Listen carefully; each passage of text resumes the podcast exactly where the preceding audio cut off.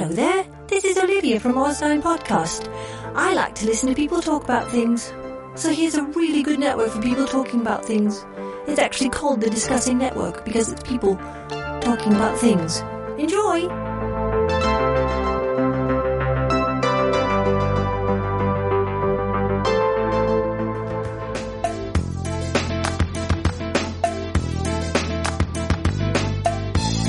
Welcome back, everyone. This is Discussing Comics, a podcast all about comic books, superheroes, sci-fi, television, and basically everything in between. But on this episode, we will be discussing the Teenage Mutant Ninja Turtles and how best or how better or what, how could we even get better about discussing the Teenage Mutant Ninja Turtles than one of the hosts of the Shellheads podcast. It's a Teenage Mutant Ninja Turtles podcast that can be found as part of the Reality Breached family of podcasts. And how better to do that? Well, why not just invite me over to Reality Breached? And that is what Sergio did. He invited me over to Reality Breached, and we spent an hour talking about the Turtles. This was an excellent opportunity to kind of relive my childhood, learn some really interesting facts about the Turtles. So sit back, order your favorite pizza. It's time for the Turtles, and I'm going to turn this over to Reality Breached and my conversation with Sergio. So enjoy the Turtles. Here we go. Thank you for listening to Reality Breached. In this special episode, Kyle Jones from the Discussing Network comes over to talk about Ninja Turtles. That's why this episode is on both the Reality Breached and Shellheads feeds. He's here to talk the history of Ninja Turtles in comics and IDW turning 100. Check out Discussing Comics, available on all podcast platforms. Welcome back, everyone. This is Discussing Comics. No, this isn't Discussing Comics because you know what it is? I have breached reality and I have been told by my podcasting co-hosts Clarence Brown and Lee Shackelford that I do kind of live in my own reality. So I'm breaching reality today to go to the Reality Breached podcast. Sergio, thank you for having me on. Kyle, thanks for hosting. You know, it's weird. I wanted to say welcome back to Discussing Who, and then I just was like, no, I want to be on Reality Breached. I don't think I've ever been on Reality Breached, have I? Yes, you have. Yeah, I have. I was on live, actually. Yeah. Cool. I keep a meticulous spreadsheet tracking who has and hasn't been on Reality Breached. I think you've been on like 3 or 4 episodes, actually. Oh, well, thank you, sir. I appreciate it. So, Sergio, the reason I wanted to, as I said before, breach reality and come on your show, as you know, I'm a big comic book fan, and I know you are a comic book fan as well, particularly because of the Turtles. And this week was kind of a monumental Turtle week with issue 100 of the IDW series. So that's what I want to focus on tonight. If you don't mind, of course, you know, I want to make sure it's cool with you. Oh, absolutely.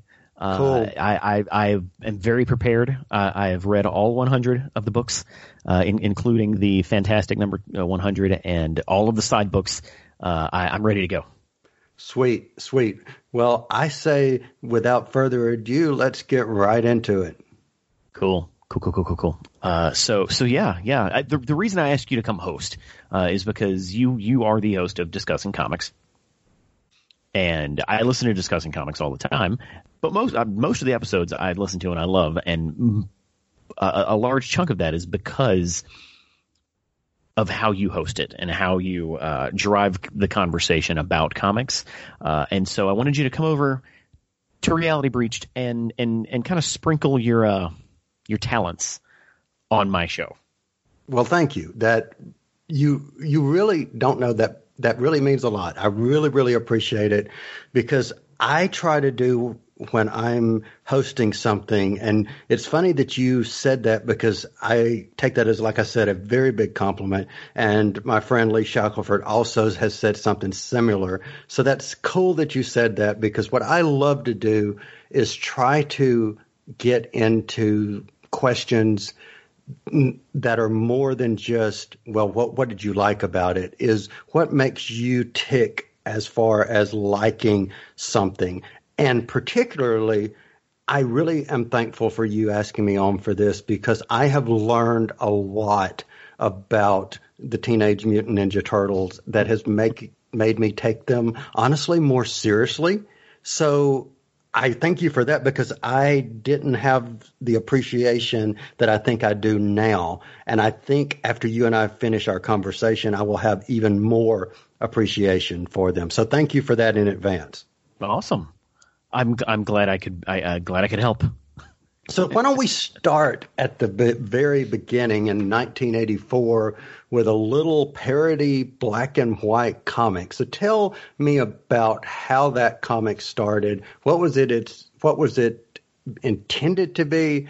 And of course, we will then get to what it became. So kind of give me a little overview of that 1984 comic. Okie doke. I like to claim that it was 1983. Because I was born in 1983. Okay. And the Turtles were created in the winter of 83. They didn't publish until 84. But that's just me. Doesn't matter. Yes, Eastman and Laird, two dudes from New England, just kind of met each other and found that they had very similar influences. Both of them were artists and writers, and they just kind of brainstormed one evening, and out of that brainstorm came a silly idea of mutant ninja turtles. You know, all, adjectives, turtles. You know, it tells you exactly what it is right there in the name. They published their first issue in 84, and despite it being weird and indie and black and white, it exploded in the New England area, and that they ended up having to reprint it multiple times just to meet the demand in that area and in the country, and from there it just kind of blew up across all media, and that is where all of the TV shows and all the other stuff come into play. What we're going to talk about today is the comics, though. The comics are, of course, where the Turtles started, and a lot of people don't realize how important the Turtles are to the underground indie comics movement of the mid 80s and early 90s. Yeah, because this is before, the Image revolution of the creators leaving Marvel and DC, particularly Marvel, to go form Image Comics. This is predating that even. So yes.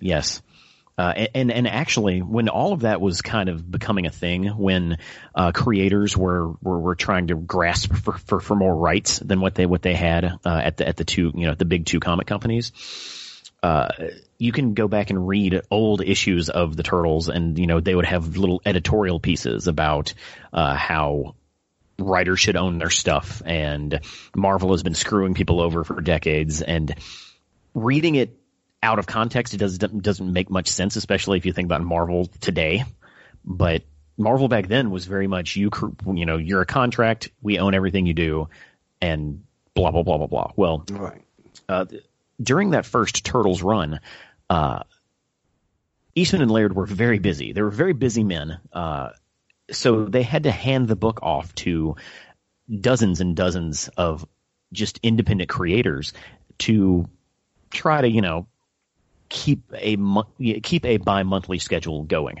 If we want to have a comic book printed by what they were calling Mirage Studios, which is that was their fake studio because they didn't have one. Cool concept. Yeah. They eventually, of course, got a studio, and they had in-house writers, but they also farmed out a lot of it to writers, independent writers, independent comic creators that they really liked. Now, most of those issues, while being contained in the first volume of the book, are not considered canon for a few reasons. One, for a very long time, Eastman and Laird did not even own those stories. Staying true to their roots, they allowed the writers to retain the rights to the stories that they wrote for the Turtles. Okay. It wasn't for another 15, 20 years later when Peter Laird, bought out Eastman. He started, going back and saying, well, I kind of need all of these stories if I want to do collections or if I want to do this or if I want to base one of these, base an episode of a TV show off of these books. So he started buying up all of the rights from the creators who had, retained them over the years. There's still a few that he never got. And there's a few books that have not been reprinted by IDW because they don't own the books. So you know what that sounds to me is that sounds like a good intent, but with maybe not enough forethought into it, because it sounds like they were trying to do the right thing, but never really thinking of the potential popularity that these characters might have. Exactly. And you and we all know that the Turtles exploded, licensing deals and TV shows and movies. And for a while, the New Line movie was the highest grossing independent film of all time. So, yes. So Turtles became a really big deal. And throughout this entire run of, popularity, the comic didn't really go anywhere. It was still being published by Mirage. After about, was it 62 issues? I believe it was 62 issues. 62? Yeah. That volume one ended. It ended with a spectacular, 12-part City at War epic. And once City at War ended, that was kind of the last time Eastman and Laird wrote books together. That was the last story that they collaborated on in the Mirage era. They relaunched the book in Volume 2, and it was the first time that they had printed a regular ongoing book that was in color. So Volume 2 is in color, which is exciting. It ran for about 4 or 5 years. It had, I believe, 22 issues, and then it was canceled. And its cancellation kind of coincided with the decline in the initial popularity of the Ninja Turtles.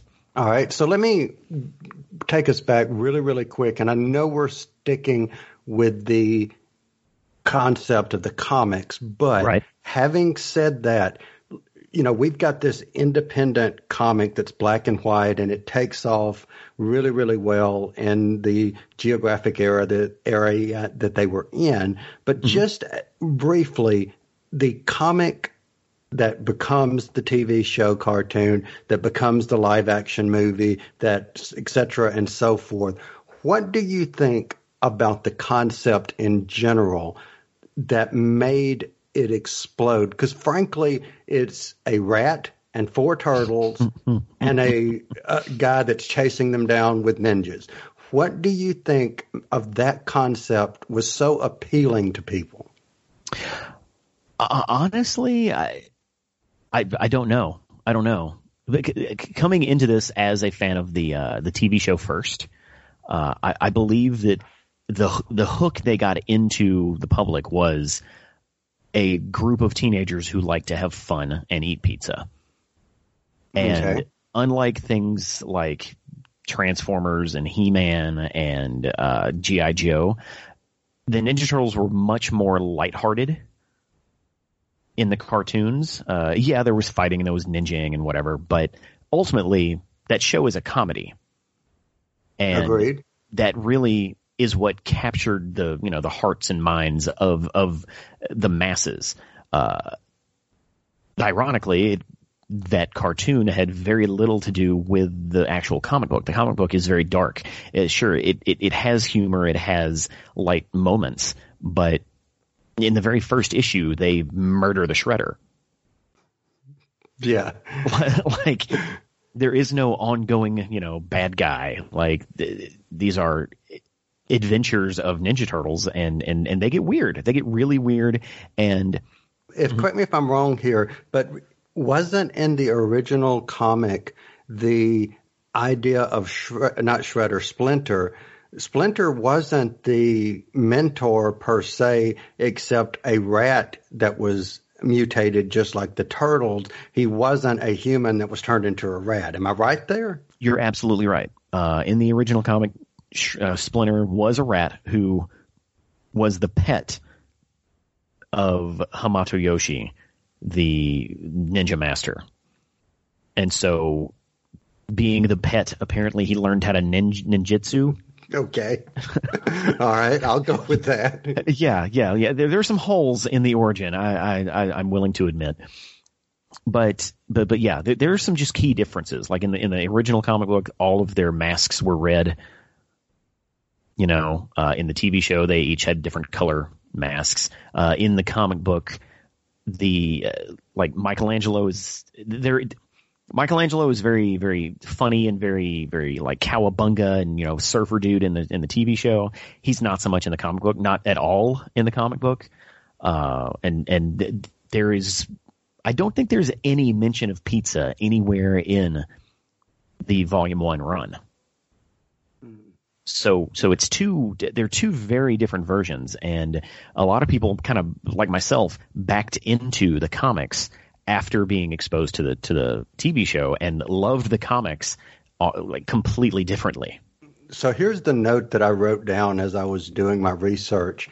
The Saturday morning cartoon is literally the Saturday morning cartoon. But if you go and you look at some of the original Teenage Mutant Ninja Turtle comic stories, it's more like this is Showtime or Cinemax or HBO versus... or even AMC or something. But, you know, it had more of a serious / adult stance, whereas the other one was clearly marketed for Saturday morning audiences. Yes, absolutely. That's you hit the nail on the head. And they did it right. So that's and the thing is the comic would never have been the comic was popular, but it never would have gotten to the point that it did without the TV show.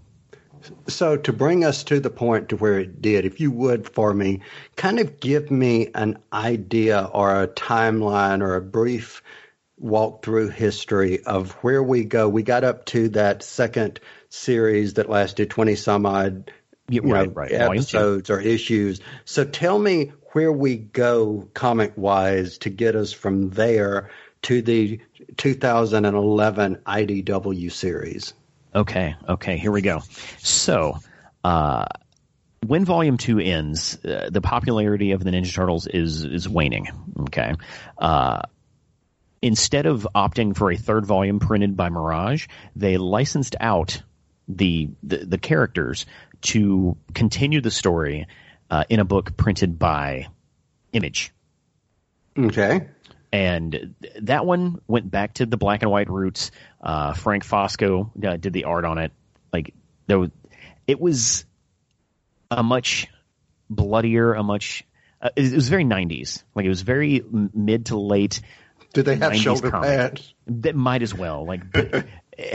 Think Cable. Okay. In the mid 90s, except he's a turtle. Okay. But yeah, I mean, I see where you're going because that was, big guns or big knives or whatever the case may be and growl. That's exactly the 90s. Exactly. And they the creator of that book went into really weird places with the characters. Like Donatello almost died and had to become became a cyborg. Raphael had his face disfigured for a while. Splinter was had a second mutation where he was a bat. So it could Volume 3 got really weird. Okay, but ultimately they didn't get to finish that story. The popularity of that book lasted 29 issues, and then it ended. That book is actually being finished.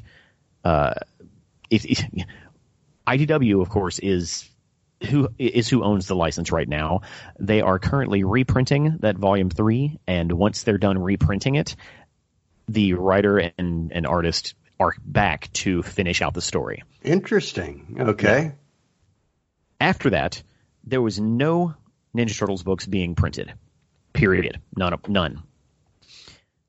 In around the year 2000, Peter Laird bought all of Kevin Eastman's, like, he bought him out. He bought his shares of the Turtles out, and so the sole owner was Peter Laird. And at that point, he decided, you know what, I'm going to relaunch the book with Volume 4. And Volume 4 was set much farther in the future, or it was set, you know, kind of present day. So they're no longer teenagers, even though the book is still named Teenage Mutant Ninja Turtles. And you're dealing with, like in that run, Splinter dies. They deal with aging. They deal with a lot of like adult stuff with April O'Neil and Casey Jones.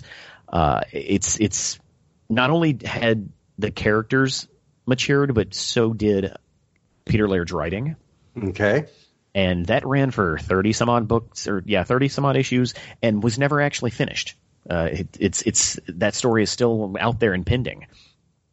But during that time, that is when the second TV show launched, which was very, very much spearheaded by Peter Laird, and a lot of the stories in the second TV show were based directly on old Mirage comics. Okay. So there was a lot of, I guess, brand unity there. We got another movie. It really seemed like the Turtles were back in vogue. And then 2 years later, or 7 years later, Peter Laird is burnt out. And he's like, you know what? I'm going to sell it. He sells it to Viacom. So all of anything Peter Laird's working on, any side books, any like collections, any the main book, all of those were just kind of unceremoniously shut down, and all assets move over to Nickelodeon, and that's everything. Nickelodeon owns the first TV show, second TV show, the live action TV show, all the rights to the movies, everything. The only thing that Peter Laird held on to was the ability to print, I believe, up to 10 books a year in the original Mirage continuity, should he choose to do so. Okay. That's it. That's all he has left. He hasn't really done so. I think one book has come out since that deal was signed. Curious question here, just a speculation question. Why do you think he made that decision? I think he was just burnt out because he had helped launch a TV show and two different comic book runs or two different volumes of comics in less than 10 years. From the year 2000 to 2009, that was probably he was probably as busy as he was at the height of their fame, because it was just him. It was him, and of course the people that he had on his team. But when it comes to decision-making, it was just him. And maybe it gets to a point to where you ask yourself, okay, what else is there out there? Right. What else is there for me other than the Turtles? Yeah. And I'm sure it also helped that he got a really nice coin for it. I'm sure he did. Yeah, yeah. The Viacom. So back to the comics, though. So continuing on our timeline to get to 2011. So let's keep going. Let's see. Wait, I'm checking something real quick. I don't know why I'm checking this. It doesn't matter. Never mind. So there's a lull. There's this couple year period there where Nickelodeon is clearly creating a TV show. That's a known quantity. They're making a TV show. What do we do about the comics? Turtles have always been a comic book property. What do we do? That's where IDW swoops in. And I know you are very familiar with comics. You know that IDW's reputation is they write and print books of licensed properties. Properties, exactly. Because Doctor Who for several years in the States was an IDW property. Yeah. Let's see. Who do they currently have? Ghostbusters. Yep. X-Files. Transformers. Star Trek. They just got Usagi Yojimbo. Like, that's oh, what's their big one? They got Sonic the Hedgehog. They're doing My Little Pony. Like, IDW has a stable of licensed properties that they're doing monthly books for. So it really seemed like an obvious choice for IDW to raise their hand and say, hey, can we try out the Turtles?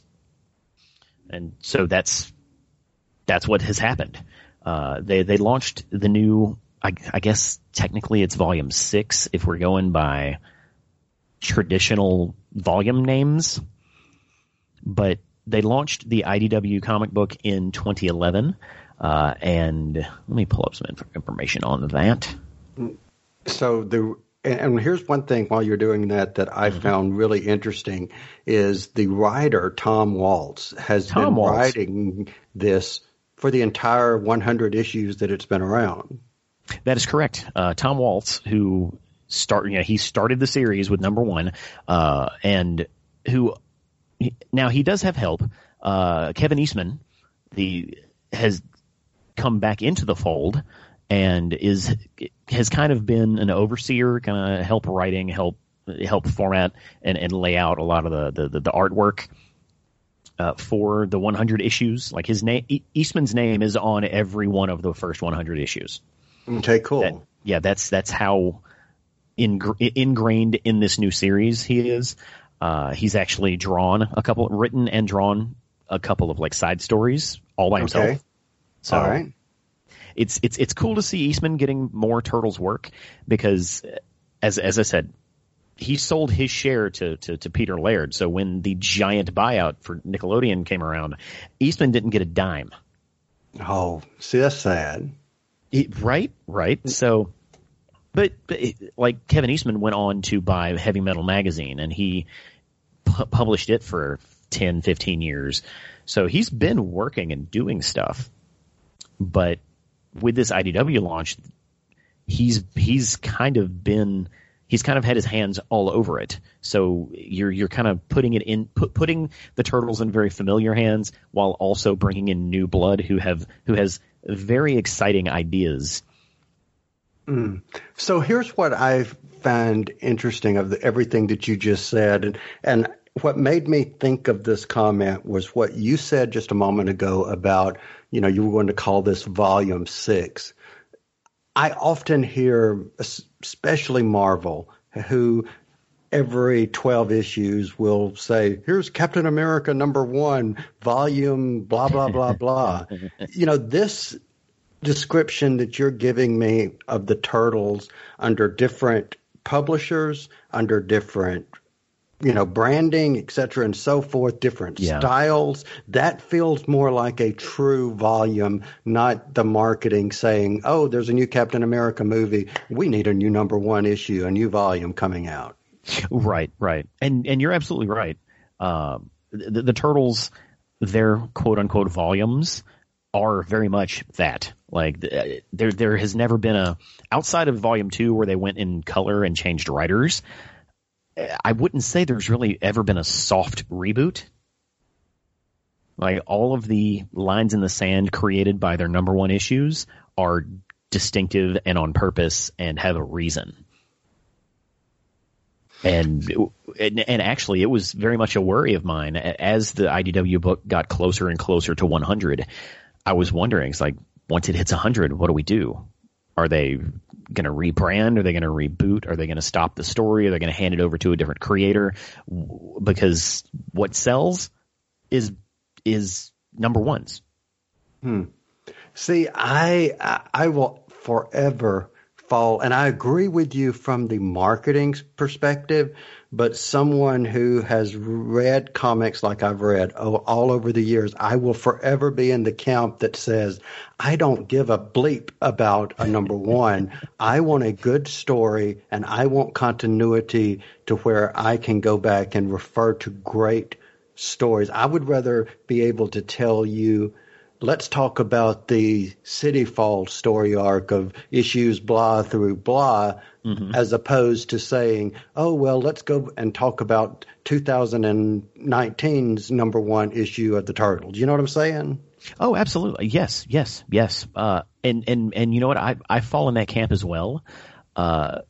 unfortunately, the business side of printing and selling comics often gets in the way of that. True. Because if you're coming up on issue 67 of Daredevil and they're like, if we do the exact same story but slap a number one on this, we will sell twice as many. That's a no-brainer, you know. Yep. As a side note to that, I think while that does have an immediate bottom line hit, that over the long term, the long game here, I think what you see happen is you look at historical numbers of comic book sales overall, and you see those declining on an industry scale because, in part, I think, because of the repeated number ones, I think that has an alienation effect. But back to Turtles, let me say this. We do know, regardless of number ones, we've had 1, 2, 3, 4, 5, all the way through 100, and you've had this same creative team. So before we get into the actual stories, do you think having that same creative team over a long game, has there been a long game story arc here, and do you appreciate that, or is that something that it would have not mattered anyway because you like the Turtles? Well, I would own all of them anyway because I love the Turtles so much. However, I this is going to sound like just a lot of hyperbole. Okay. But after reading like number one yesterday, I consider this run the Ninja Turtles masterpiece. Really? Absolutely. You know, I have a place in my heart for the original stuff. I have a place in my heart for anything based on the TV show and the TV show itself. But when it comes to what I want out of the Ninja Turtles, this book is exactly it. Okay, tell me if this is a true statement. My understanding of the IDW property is it took a little bit of the original run, the black and white, some elements from that. It maybe took a couple of elements from the TV run. It may have taken a couple of elements from the live action movies or the new cartoons or whatever, but it took different elements, maybe the best elements of all of those, mashed them up together and made something unique out of that. Would that be a good way to say it? That's a fantastic way to describe it, and you're absolutely right. Like the groundwork is there from the original comic, even though they, you know, even from the jump, they change just very crucial things about the Turtles' origins that, you know, on the surface, if you, you know, aren't invested in the long game here, could probably turn you off. Like in a nutshell, the big change in the origin here is that the Turtles are not only mutated turtles, but they are the reincarnated souls of 4 Japanese children who were murdered by the Foot Clan hundreds of years ago. And Splinter is the reincarnated like soul of those 4 boys' father. Oh wow! Okay. Yeah. And they reveal that in like the first 8 issues. Like it's not really a secret. They are very deliberate in the early issues to only give you what you need to enjoy the comic that you're reading. Oh, the thing for a reader or a fan or someone like me who lives on the peripheral of the Turtles, having that revelation is like humongous. Yes, it is. It totally shifts the paradigm from being something cartoony and, you know, this is like I was making the joke earlier saying, hey, this is, you know, a rat and 4 turtles. It totally changes that conception or perception. Yeah, I completely agree. And when you were saying that they, you know, you know, kind of put everything into a blender and out comes this book. They do it in a way that they're fine with making giant changes. And they always do it in service of the story. This isn't a Star Wars situation where, oh, well, here's Yoda. So you can say, hey, look, there's Yoda. You know, they're not going to introduce a character for the sake of introducing a character. It's going to have to weave into the story the way they want it. Otherwise, why do it? Mm. So no turtles kind of dusting off their shoulders or anything? No. It's everything is deliberate. Okay, cool. Sorry, I couldn't resist that since you made the Star Wars reference. Yes, it brings in heavy influence from the original comic. It brings in heavy influence from the original TV show. Like the personalities that were in the TV show are a little more woven into the characters here. There are characters from the TV show that are brought in, like Bebop and Rocksteady. You know, okay. Those were never in the original comics. However, Tom Waltz has found a way to make them work in a darker universe and still be as ridiculous. All right. So let me ask you this. So there are some characters I know in this most recent arc, you know, 50 forward, that are called Mutanimals, I think is how you say that. The Mutanimals, yeah. Mutanimals, okay. Yep. So is Bebop and Rocksteady, are they the same thing? Are they different? What do you mean? Let me ask it this way. What is a Mutanimal? Okay. A Mutanimal is a faction of mutant characters that have basically grouped together to further mutant kind. It's basically Magneto. Okay, all right. Like if we're going to draw direct analog to something, the leader of the Mutanimals in this run, which the Mutanimals are not even a new thing. That's an idea that has come back. Old Hob, which is a mutated cat. His origin is the very first issue of the IDW run, and they've kind of painted him as an anti-hero who is he brings in all of these mutants that get thrown out of the regular story because bad guys mutate things. Okay, and now he has basically a mutant collective that he's trying to create like a movement. That is an aspect that has never really been a part of the Turtles' history until now. Like having a third or fourth faction of just side characters that fight their own battle.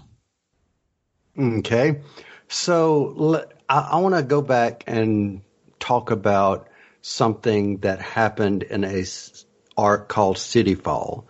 And to my understanding, it has some mirroring of one of my favorite all-time comic book stories, minus the two movie adaptations, which were not very good.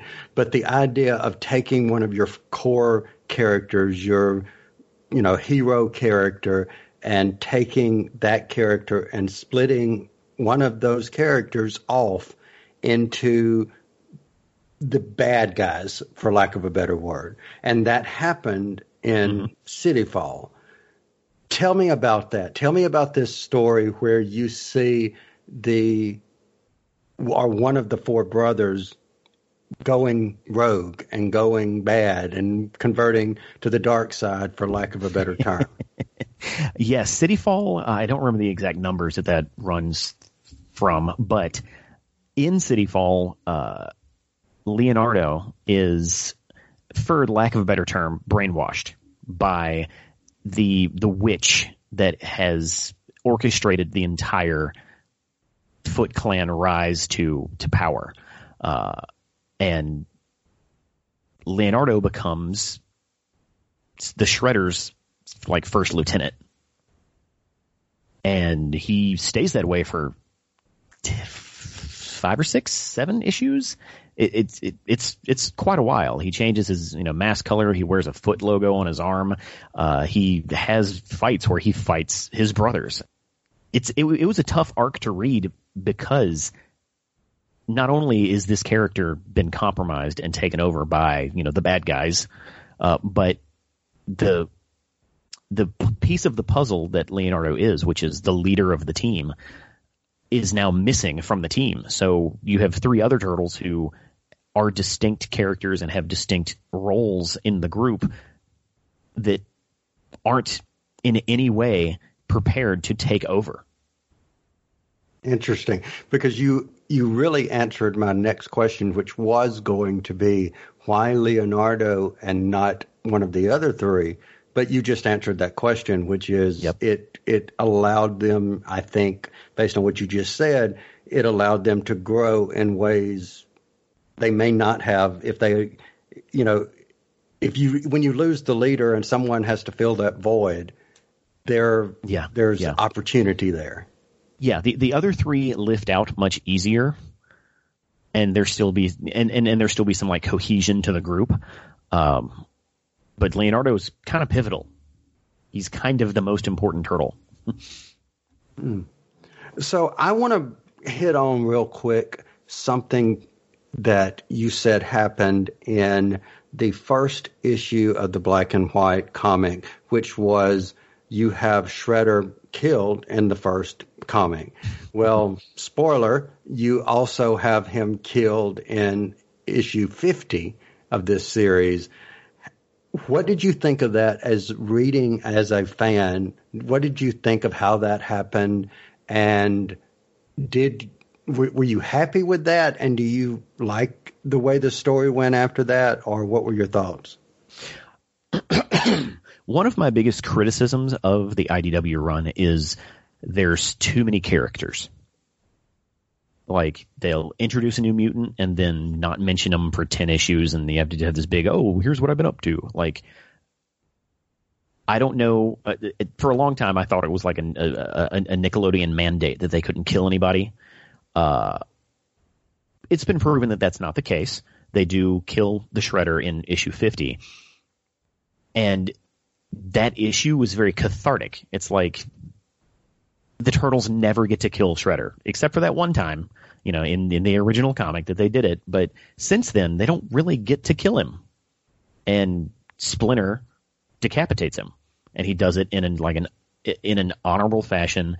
They do it after like basically agreeing whoever wins lives, whoever loses dies. Like there was a lot of ceremony to it. It felt grand, like it should. It's the Shredder, and you're killing him. So I really, really liked it. Now, comic books are comic books, and they have found a way to somewhat bring the Shredder back. And at this point, I guess I have to say spoilers for it, issue 100. But in the most recent issue, in issue 100, big spoiler here, Splinter dies. Mm-hmm. Splinter dies, and he gives his life to allow Shredder to come back. And I say Shredder, it's actually Iroko Saki.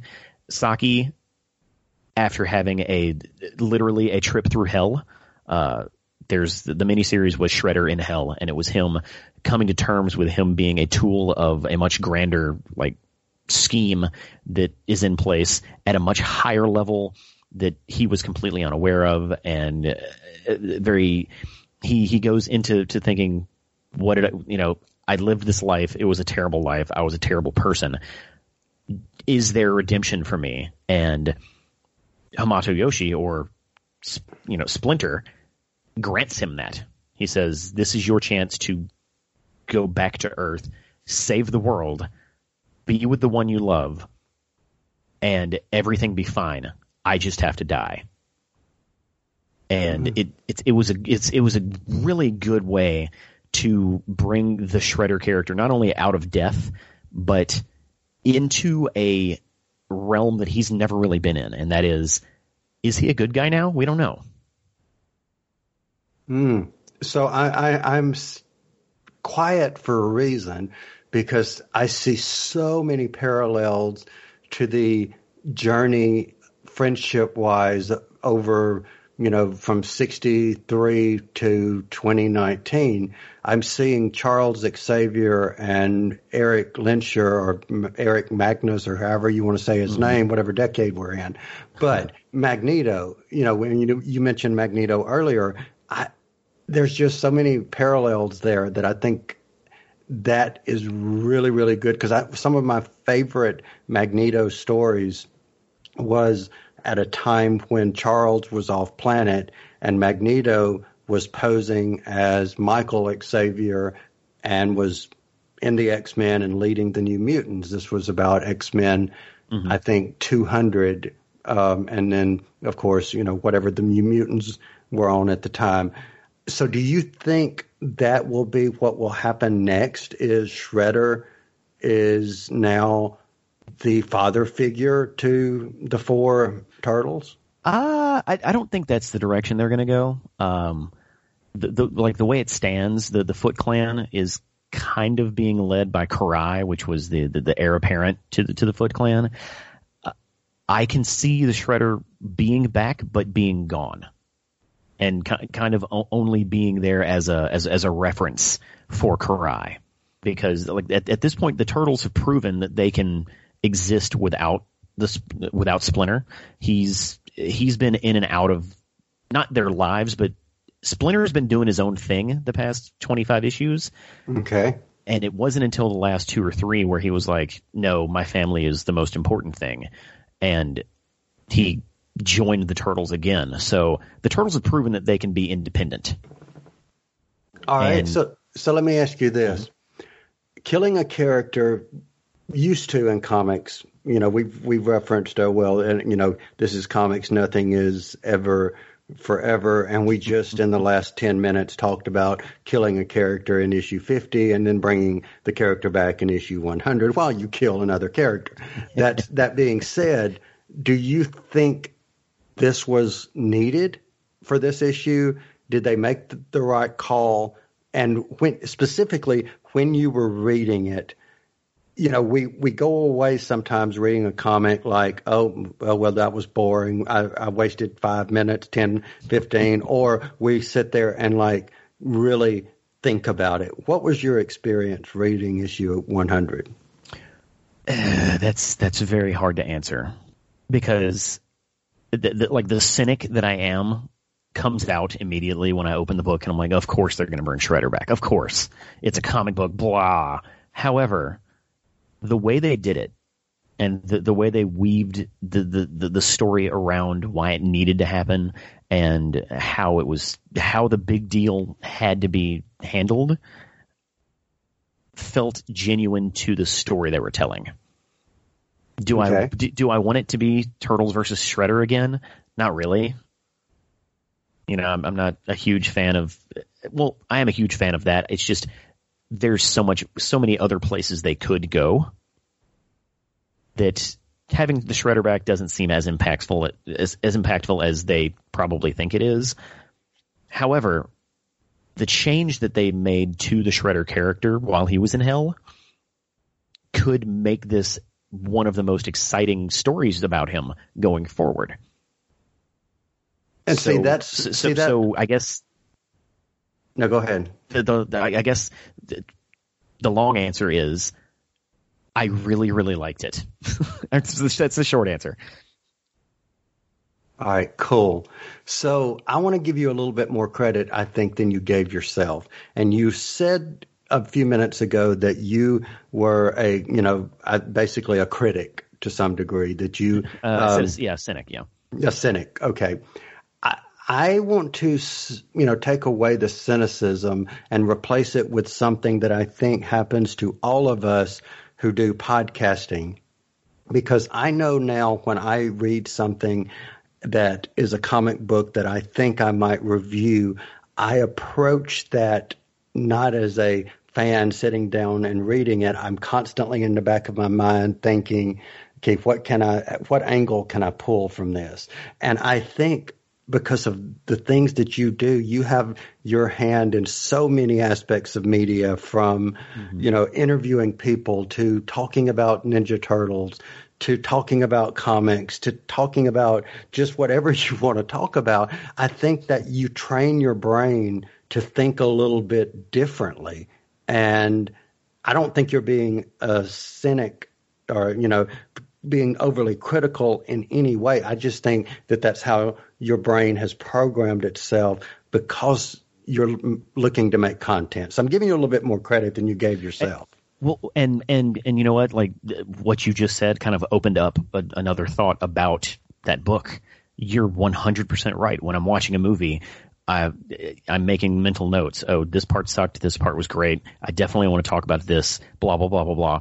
When I was reading 100 yesterday, I found myself reading as a fan. Awesome. And see, and that right there speaks highly of the book. Yeah. You lost yourself in the book. Exactly, exactly. And it's issue 100 is long. It's like at least double length. I think it's 75 pages, I think. I could be wrong. I'm probably wrong.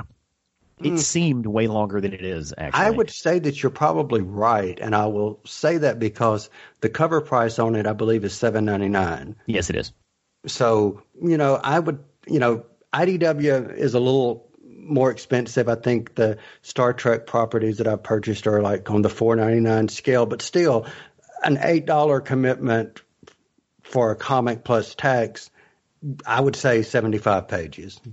Yeah, yeah. And they service every single character in that book, whether it's the four turtles, whether it's Splinter, Shredder, April, Casey's dad, Old Hob, all like the group of Mutanimals.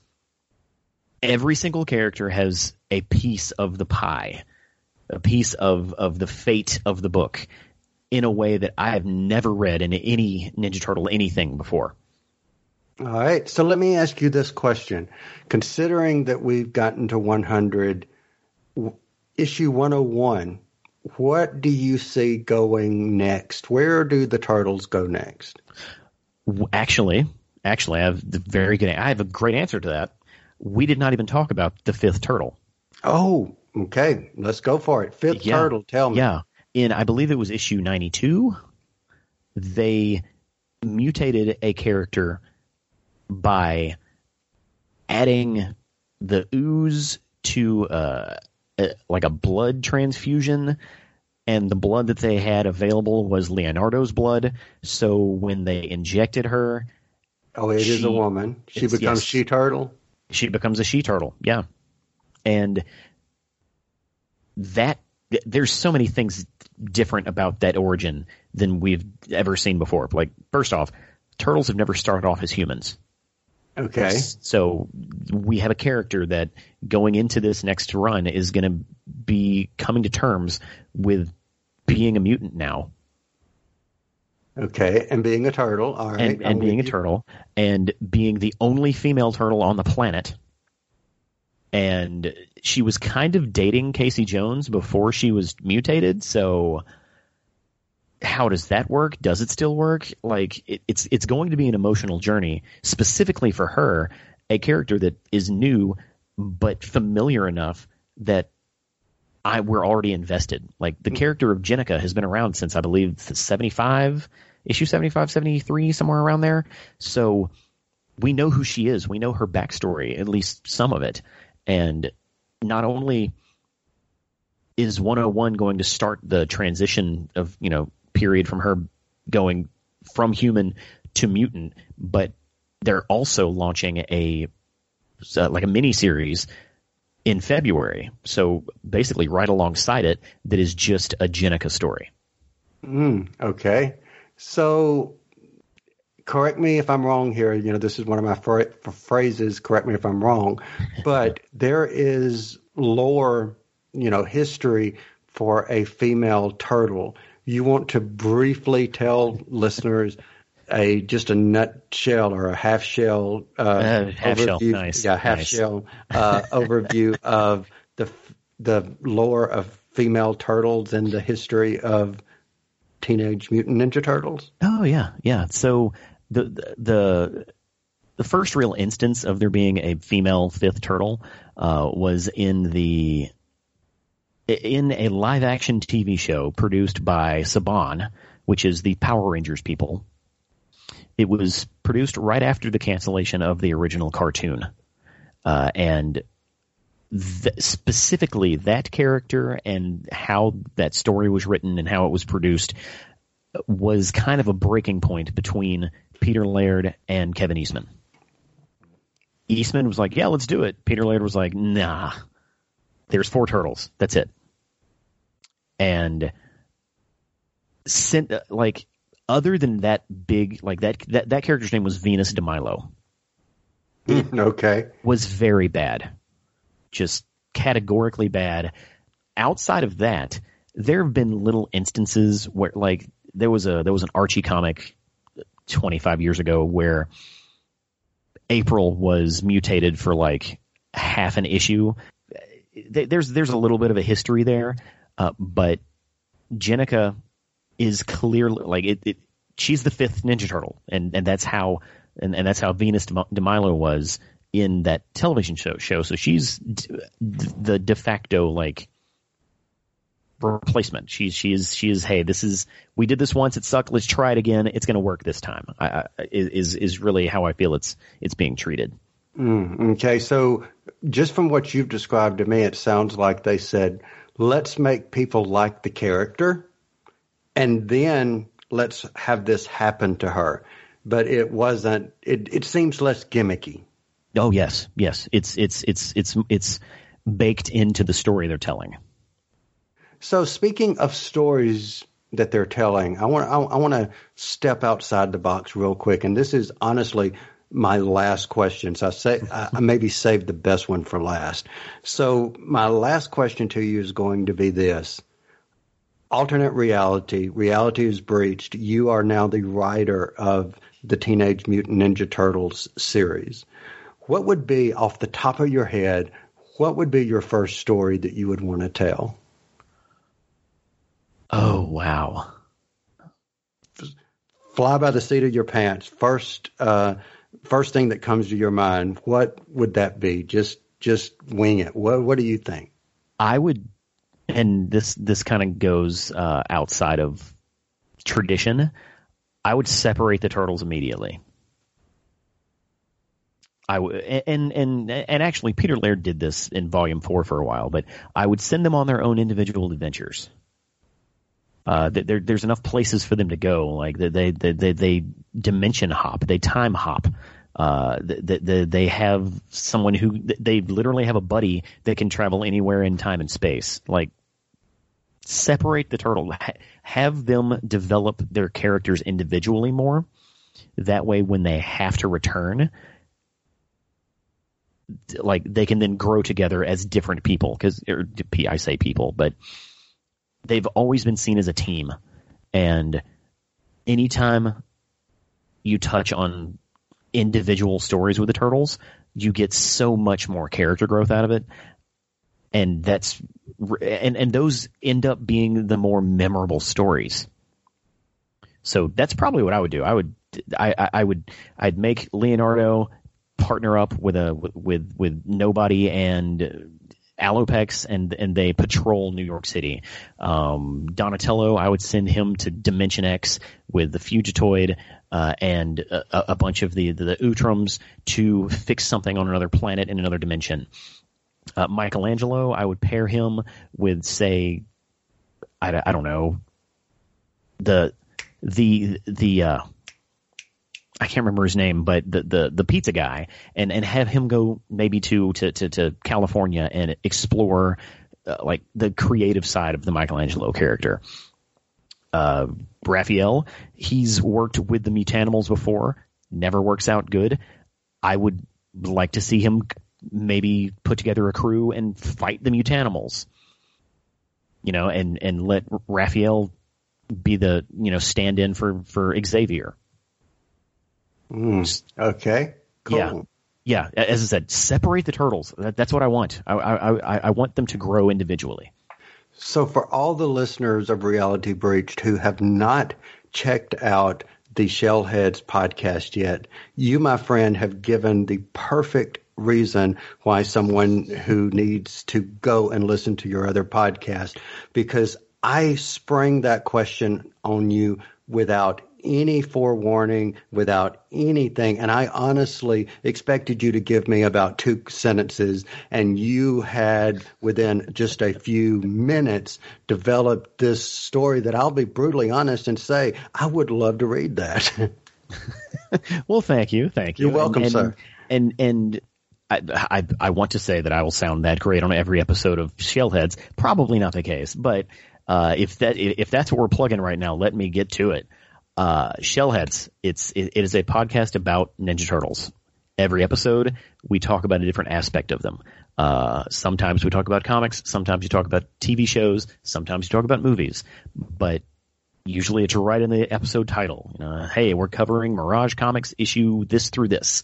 And it's me and Jeff Hubbard from the Warp Zone Arcade, and we're up to episode 25. We have a whole year planned for 2020 with all kinds of cool stuff. Awesome. Well, let me say this. I have learned a hell of a lot about the Turtles. You've given me new appreciation for the Turtles, and I think that is what is so cool about talking with someone that is as passionate about the source material as you are, because you come with it not just with a passion, you come with it with history and a knowledge that is awesome. And I have had so much fun talking about this with you. The only thing I have to say is we have to get you back on Discussing Comics sooner rather than later. That's true. It's almost 2020. We got to talk about movies of 2020. Yes. And we need to kind of recap, but it'll be 2020 before we know it. Maybe we can briefly recap our 2019 list. Because, you know, I know your favorite one was Dark Phoenix, hands down, you know. Yep. I know it's your favorite. Well, look, seriously, though, my friend, I have had so much fun. And if anybody wants to check me out, you can find me on all the Discussing shows, the Discussing Trek, Discussing Who, Discussing Comics, of course. And you can find all of those shows at discussingnetwork.com. So, again, thank you. I have had so much fun. I know I've said that before, but my hat's off to you. This has been so much fun. And at this point, I'm turning the show back over to its creator and main host. So, Sergio, it's back in your court. It's like, oh, wow. Like, look, you return the show back to me, and somehow it has less dents. Like, it's actually in better shape than when I handed it over. Like, sweet. Well, I will just say that I will breach reality anytime you want me. Oh, well, that is good to know, and I will definitely be calling you up. Thanks for listening to this episode of Reality Breached. As we said before, listen to Shellheads if you really want to hear some more turtle stuff. Otherwise, have a happy holidays. Do we have another episode coming up before the end of the year? Yes. We close out the year with Star Wars. That's going to be our last episode of 2019. So, if I don't say this next time, have a happy holidays and may the force be with you. May the force be with you. Remember, get the ransom, shoot the hostage.